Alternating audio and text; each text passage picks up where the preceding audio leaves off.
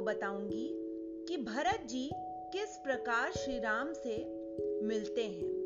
सर्वप्रथम भरत और शत्रुघ्न भरद्वाज मुनि के आश्रम में पहुँचते हैं। वहाँ दोनों भाई मुनिश्री को प्रणाम करके आगे की पथ यात्रा प्रारंभ करते हैं।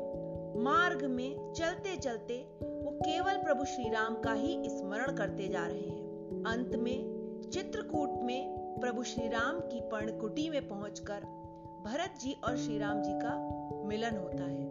दोनों भाई इतने समय के बाद मिलकर अत्यंत भाव विभोर हो जाते हैं। सीता जी और लक्ष्मण जी भी सभी बंधुजनों से मिलकर अत्यंत हर्षित होते हैं। तदुपरांत वहाँ पर सभा आयोजित होती है, जिसमें सारी माताएँ, मिथिला नरेश, जनक जी और सभी मंत्रीगण उपस्थित होते हैं।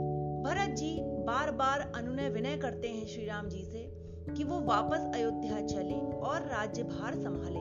परंतु प्रभु श्री राम अपने पिता के वचन का मान रखने के लिए भरत जी से वापस चलने के लिए मना कर देते हैं और वनवास चुनते हैं। तो आइए प्रारंभ करते हैं आज का कविता पाठ। पहुँचे तीर्थ राज थल पावन, भरद्वाज आश्रम मन भावन भरत शत्रुहन दोनों भाई चरण परत मुनि लिए उठाई। बनपथ बीहड़ संग समाज, भरत बंधु संग पैदल आज। चलत प्रेम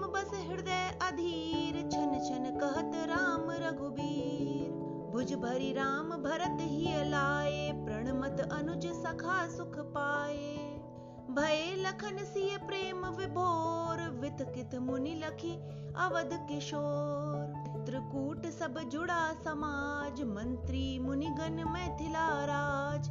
सानुज भरत नम्र कर जोरे, समुझाए रघुनाथ निहोरे।